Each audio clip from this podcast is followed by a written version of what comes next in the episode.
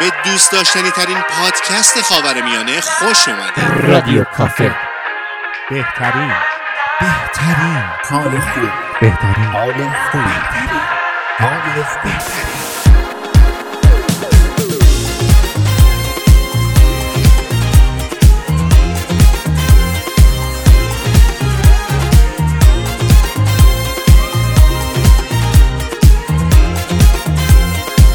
از تهران با عشق.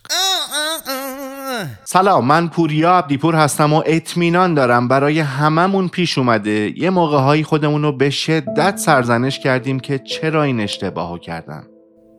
چرا مشورت نکردم؟ چرا بیشتر راجع به این کار تحقیق نکردم؟ چرا سهامم تو بورس رو زودتر نفروختم؟ چرا بد موقع شروع کردم؟ چرا طمع کردم؟ و خیلی مثالای دیگه. حقیقت اینه که اکثر مواقع می‌تونیم از تله های انسانی، زمانی و حتی مکانی که سر راهمون ممکنه قرار گرفته باشن قصر در بریم و گرفتارشون نشیم. می‌دونین رمز اصلی زندگی تو دنیای فعلی اینه که هوشمندانه تلاش کنیم. و برای اینکه هوشمندانه تلاش کنیم نیاز به اینه که توانایی اینو داشته باشیم که در لحظه فکر کنیم و عمل کنیم. اما این فرایندم مثل درسای دانشگاهی یه سری پیش نیاز داره که تو این اپیزود قرار همراه با کلی مثال راجع بهشون صحبت کنیم. با ما باشید.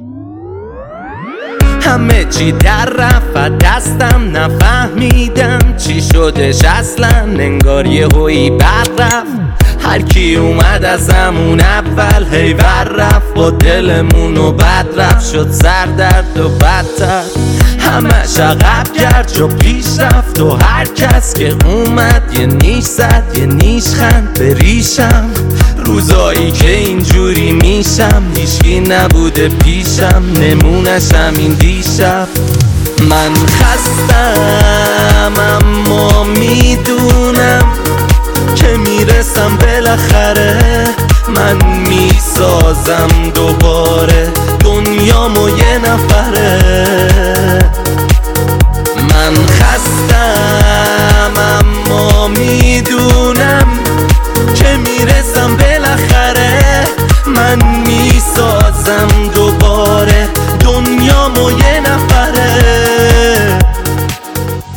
اگه بهتون یه مکعب روبیک بدن و ازتون بخوان که مرتبش کنین چی کار می‌کنین؟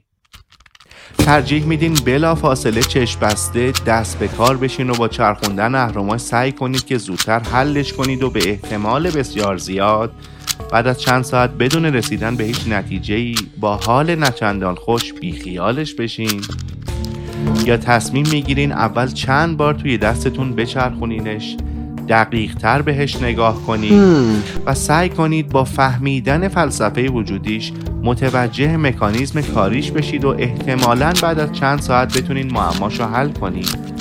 و یا سعی می‌کنید که خیلی هوشمندانه تر عمل کنید و قبل از اینکه دست به کار بشین راجع به حل کردن این معما اطلاعات بیشتری کسب کنید. با دوستاتون مشورت کنید و حتی روش های حل کردن این معما رو تو اینترنت جستجو کنید.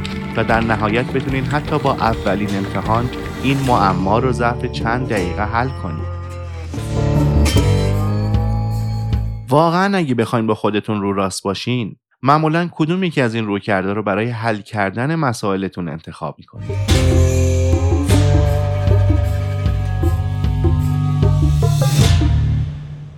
در حالت کلی دیدگاه و روی کردی که همه ما در مقابل مسائل و معماهایی از این قبیل پیش می‌گیریم نقش بسیار تعیین کننده ای در متفاوت شدنمون از همدیگه و در نهایت موفقیت یا عدم موفقیتمون داره.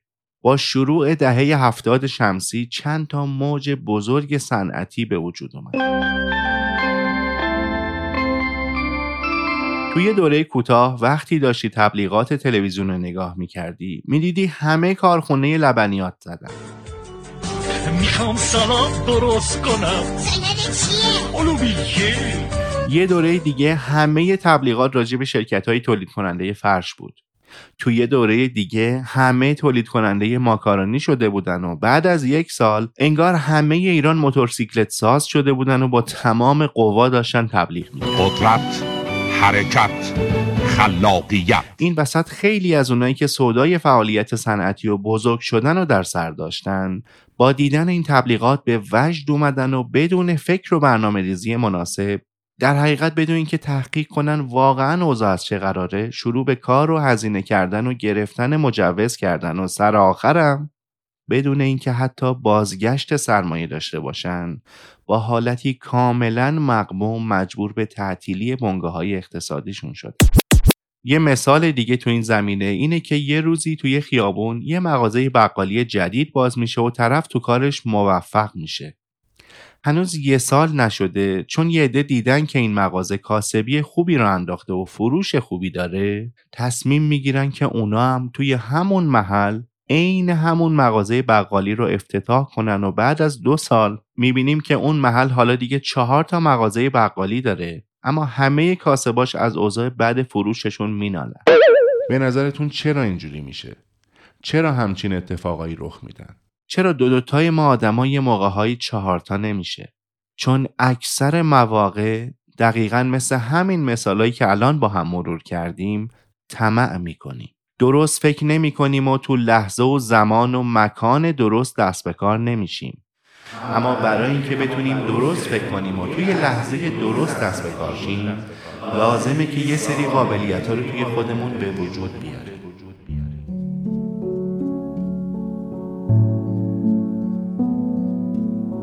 اول از همه باید بتونیم راجع به اون پدیده درست فکر کنیم.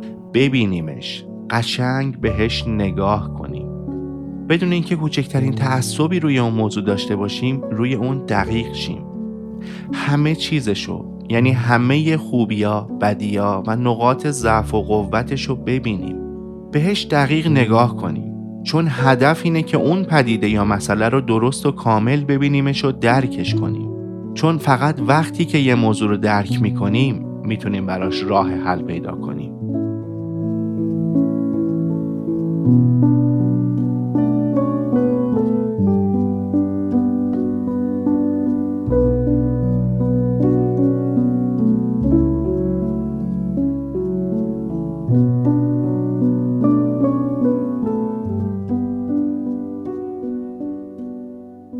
سیستم کاری شعبده بازا با همه حقه هایی که سوار می‌کنن هدف اصلی اینه که نتونیم موضوع رو دقیق ببینیم و درکش کنیم. تا اونا بتونن کارشون رو انجام بدن و در آخر مجبورمون کنن که بیستیم و براشون دست و سوت بزنیم و هورا بکشیم. پس اولین قدم برای دیدن و درک یه موضوع یا پدیده اینه که تمرکز داشته باشیم. اجازه ندیم که موضوعات جانبی حواسمون رو بخوان پرت کنن. می‌دونین کلاهبردارا هم یه جور شعبده بازن. اونا قبل از هر چیز میشینن و کلی برنامه ریزی می‌کنن و طرح و نقشه‌ای که تو سرشون دارن و چندین بار مرور می‌کنن تا نقاط ضعف و قوتش رو بشناسن. تا جایی که ممکنه نقاط و قوت طرحشون رو رنگ و لعاب میدن و هیجان انگیزش می‌کنن. روی نقاط ضعفشون بیشتر فکر می‌کنن. تمام فکر و ذکرشون تو این مرحله اینه که چجوری وقتی به اجرای این مراحل رسیدن می‌تونن با شعبده بازی و شلوغکاری حواس من و شما رو پرت کنن تا از اصل موضوع غافل بشیم و در آخر دوباره به نقاط قوت طرحشون برمیگردن و با به تصویر کشیدن یه شرایط ایدئال تمام سعیشون رو می‌کنن که ما رو به طمع بندازن. با اتمام این پروسه با خیال راحت میشینن و جوری نقش بازی می‌کنن که انگار خریدن طرح و ایده و پیشنهادشون از طرف ما خیلی هم براشون مهم نیست. چون کلی آدم دیگه تو صف هستن که اگه ما خریدار نباشیم فوری شخص دیگه هستش که جایگزین ما بکنه. تمام این پروسه اینه که ما تمرکزمون رو نسبت به دیدن واقعیت از دست بدیم. برای اینه که حرس و طمع و درونمون بیدار کنن به این دلیل که وقتی گرفتار طمع میشیم دیگه واقعیت رو نمی‌بینیم.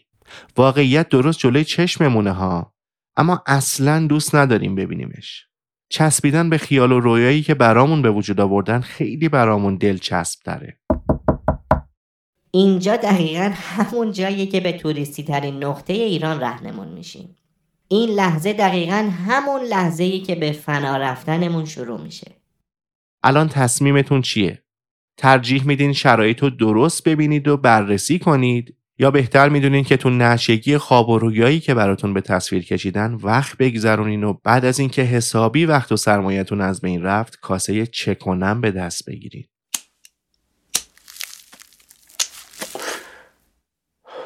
این که عرض می‌کنم باید شرایط رو درست ببینیم و بررسی کنیم یعنی اینکه سعی کنیم به اون پیشنهاد یا طرح و ایده با همه خوبیا و بدیا و نقاط ضعف و قوتش بدون هیچ تعصبی نگاه کنیم. می‌دونین تعصبم مثل طمع چشممون رو نسبت به واقعیت میبنده. یه روز یه خانم که توی فرودگاه منتظر پروازش بود یه کوچولو گرسنش میشه و میره و یه بسته بیسکویت می‌خره. بعد از خرید یه جای خالی پیدا می‌کنه. بسته بیسکویت رو می‌ذاره کنارش و مشغول به خوندن کتاب جیبی که برای اون سفر انتخاب کرده بود میشه.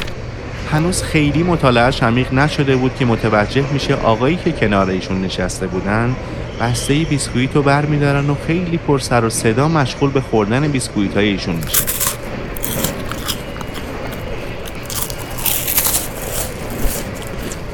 سرکار خانم هم که می‌بینن جناب آقا اونقدر وقیهانه و بدون اجازه دارن بیسکویتاشون رو می‌خورن و تمومشون می‌کنن سریع مشغول به خوردنشون میشه که از قافله عقب نمونه و سرش کلاه نره. همزمان که داشت کتابشو می‌خوند و با سرعت بیسکویتاشو می‌خورد به این داشت فکر می‌کرد که این آقا شانس آورد که من اینقدر آدم خوب و با فرهنگ هستم وگرنه یه بادمجون زیر چشمش میکاشم موضوع ادامه پیدا کرد تا اینکه فقط یه دونه بیسکویت میره دقیقا تو همین لحظه سرکار خانم با یه نگاه عاقل اندر سفیه و در اصل یه دید بالا به پایین به آقا نگاه می‌کنه که ببینه این آقا آخرش چیکار می‌کنه. جناب آقا هم خیلی ریلکس به ایشون لبخند می‌زنه آخرین بیسکویت رو نصف می‌کنه نصفش رو می‌خوره و بقیهش رو هم به خانم تعارف می‌کنه. تو اون لحظه اگه به سرکار خانم کارد می‌زدی خونش در نمیومد داشت پیش خودش فکر می‌کرد که این مرد چقدر وقیه که حتی یه تشکرم نمی‌کنه.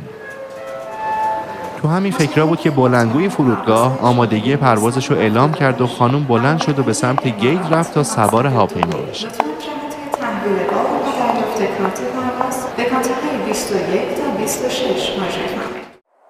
تو هواپیما وقتی که داشت کیف دستیشو توی کابین بالای سرش قرار می‌داد یه دفعه یه بسته بیسکویت باز نشده از کیفش سر خورد و اومد بیرون.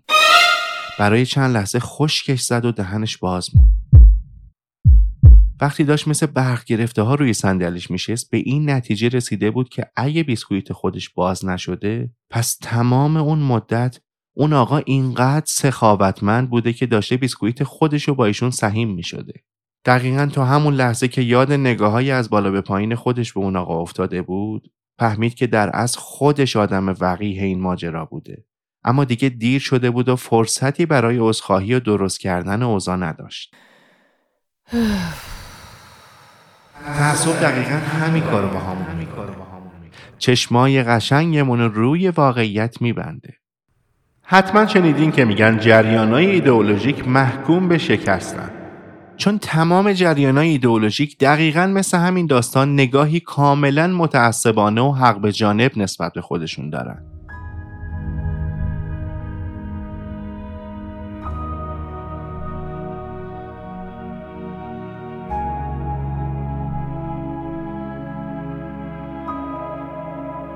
این باور غلط بینشون رواج داره که کاملا بر حقن و اگه کسی باشون هم نظر نیست اونه که داره اشتباه می‌کنه.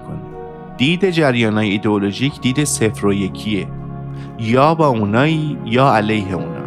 جریانای ایدئولوژیک و آدمای متعصب عضو اونا دید پویایی ندارن که همه چی رو به صورت یه تیپ ببینن. برای اونا همه چی یا سفید یا سیاه. آدمای متعصب توانایی شنیدن صدا و نظر دیگران رو ندارن. اما آدمای پویا همیشه به فکر بهتر شدنن و دنبال این موضوعن که ببینن نظر دیگران راجع به موضوعی که اونا مشغولش هستن چیه. سعی می‌کنن نظر دیگران رو بشنون و راجع بهش فکر کنن تا شرایط رو درستتر بتونن ببینن و بهتر عمل کنن. شما چجوری هستین؟ سعی می‌کنین آدم پویایی باشین تو زندگیتون؟ یا همیشه کاملا متعصبانه باور دارید که حق با شماست؟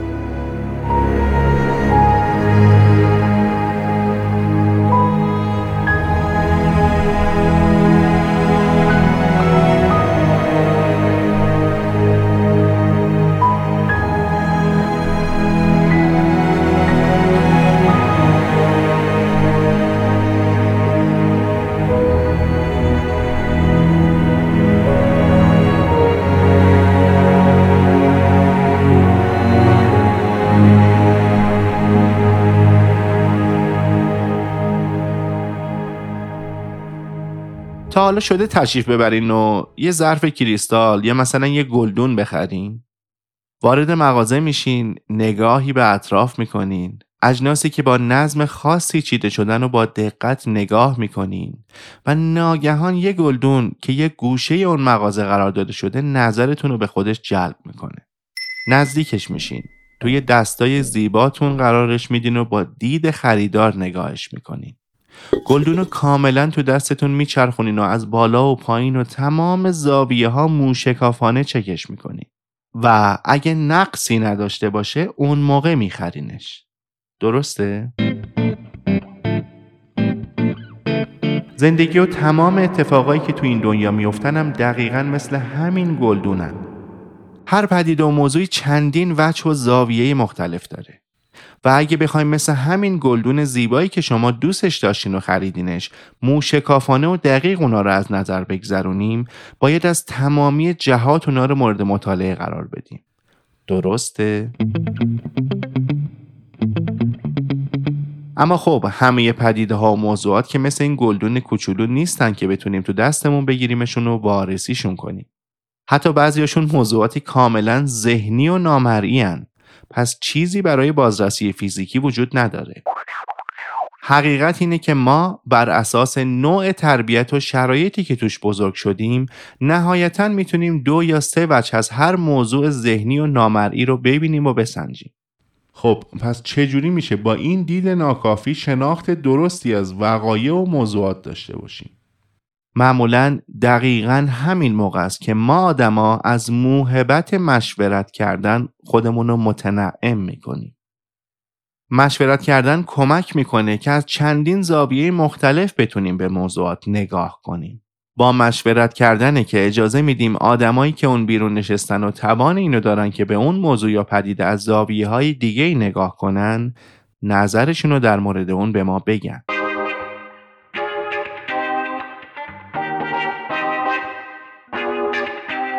اجازه بدین تا با چند تا مثال در مورد بعضی از شکستهایی که بر اثر عدم شناخت درست و مشورت نکردن به وجود اومدن کمی ملموستر موضوع رو جا بندازیم.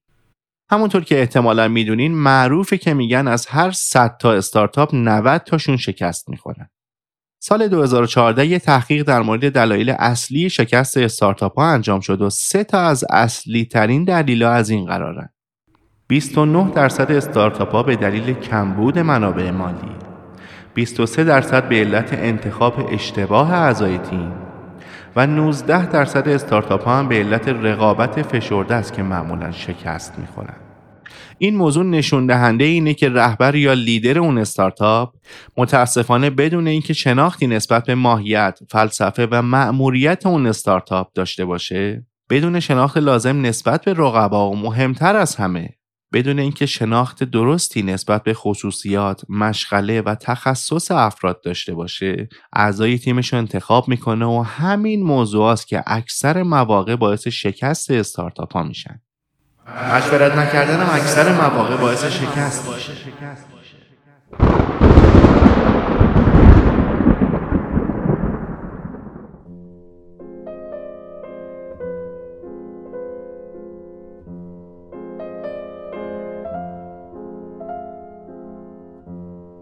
تقریبا هممون یه فامیل یا دوست آشنایی داریم که توی ایران، امارات، گرجستان و ترکیه خونه خریده و سرش کلاه رفته. و دقیقا همونطور که می‌دونین هنوز خیلی یا درگیر ضررهای هنگفتی که توی بورس و پیش خرید کردن اتومبیل توی کشورمون داشتن هستن. چرا اینجوری میشه؟ چون یه روزی شنیدیم که فلانی رفته پیش خرید کرده، سهام خریده یا اتومبیل آسیایی پیش خریده و کلی سود کرده. پس ما هم به سرعت دندون طمعمون رو تیز کردیم و بدون فکر و تحلیل و مشورت رفتیم و توی باطلاقی که برامون طراحی کردن گیر افتادیم.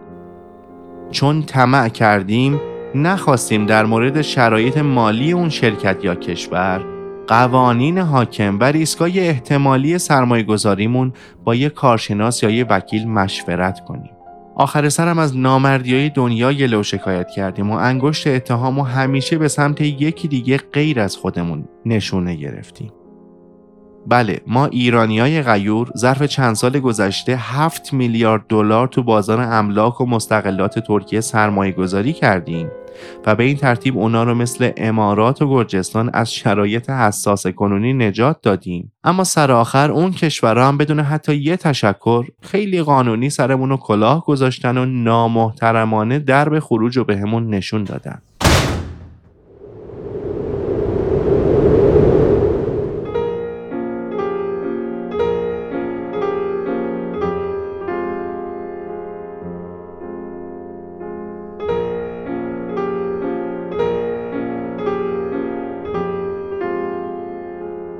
پس لطفا سعی کنیم که با خودمون صادق باشیم و زمانی که حس می‌کنیم که دید واضحی نسبت به موضوع خاصی نداریم با مشورت درست و به موقع از گرفتاری و ضررهای احتمالی و اطلاف وقتمون جلوگیری کنیم. در نتیجه قبل از اینکه هر کاری رو شروع کنی راجع بهش خوب فکر کن مشورت کن درکش کن براش برنامه بریز و بعد کارتو شروع کن.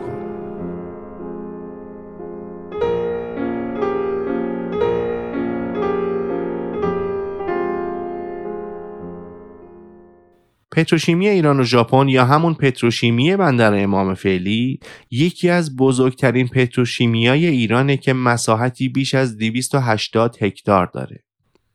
این پتروشیمی تقریبا 50 سال پیش با سرمایه 1.8 میلیارد دلاری و به صورت مشترک بین ایران و ژاپن ساخته شده و تو زمان خودش بزرگترین پتروشیمی دنیا بوده.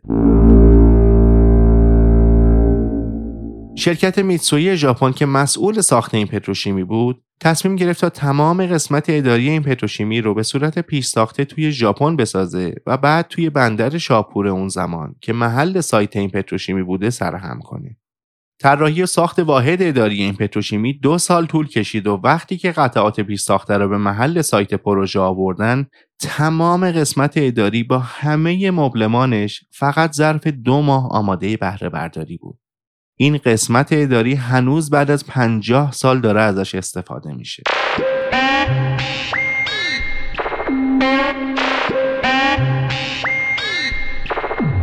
داستان ساخت پتروشیمی بندر امام روش درست تفکر، طراحی، برنامه ریزی و اجرا رو به ما یاد میده.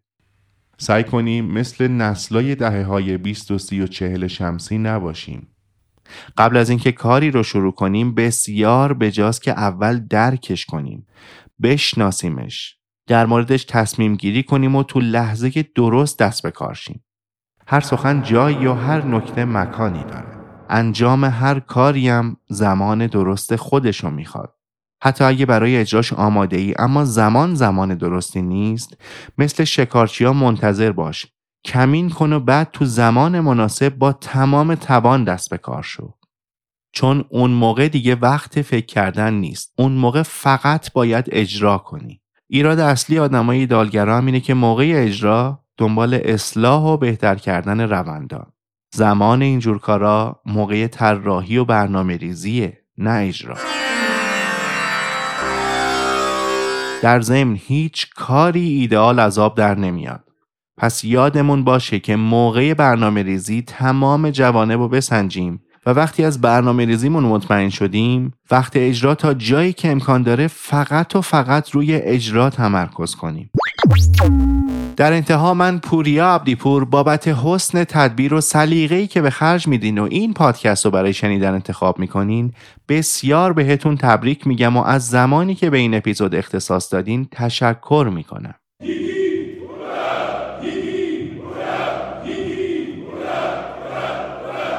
لطفا خیلی خودتون رو دوست داشته باشین. لطفا خیلی قدر خودتون رو بدونین. یه دونه بیشتر از شما تو این دنیا وجود نداره و حتما حتما لیاقت اینو دارین که بهترین ورژن خودتون باشین در ضمن 23 اسفند هر سال روز بسیار مبارکیه برای من روزیه که مادر عزیزم ارزشمندترین و مهربونترین مادر دنیا با اومدنشون دنیا رو به محل بسیار زیباتری تبدیل کردن. مامان جان تولدتون هزار بار مبارک و امیدوارم که پیوسته سلامت دلخوش و هر روز موفق و موفق و موفق تر باشین. بزرگترین شانس زندگی من وجود نازنین شما و بهره بردن از مهر مادری و تربیت صحیح شما بوده. آرزوم اینه که ازم راضی باشین دستتون رو میبوسم. فعلا. چی صدا کنم تو رو؟ تو که از گل بهتری. کاشکی بد بودی عزیزم. شد از یادم بری کاشکی دل سنگ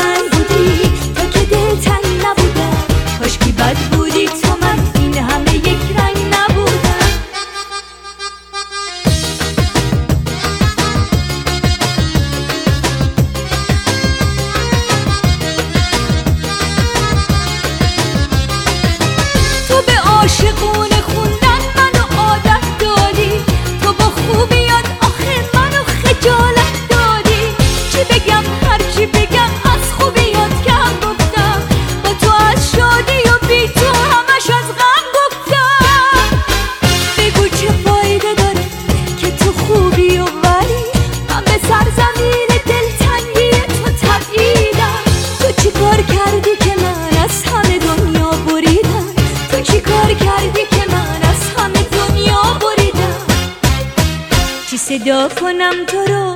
تو که از گل بهتری. کاشکی بد بودی عزیزم. شد از یادم بری. چی صدا کنم تو رو؟ تو که از گل بهتری. کاشکی بد بودی عزیزم. شد از یادم بری. چی صدا کنم تو رو؟ چی صدا کنم تو رو؟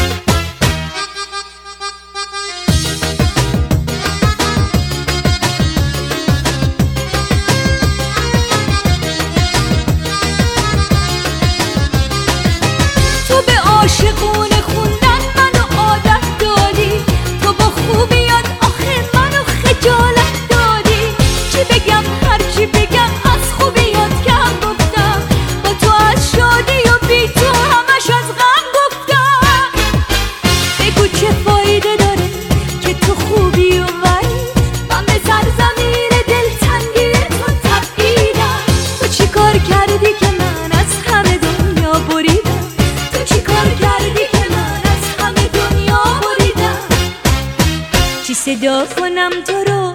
تو که از گل بهتری. کاشکی بد بودی عزیزم شد از یادم بری کاشکی دل سنگ بودی تو که دل تنگ نبودم.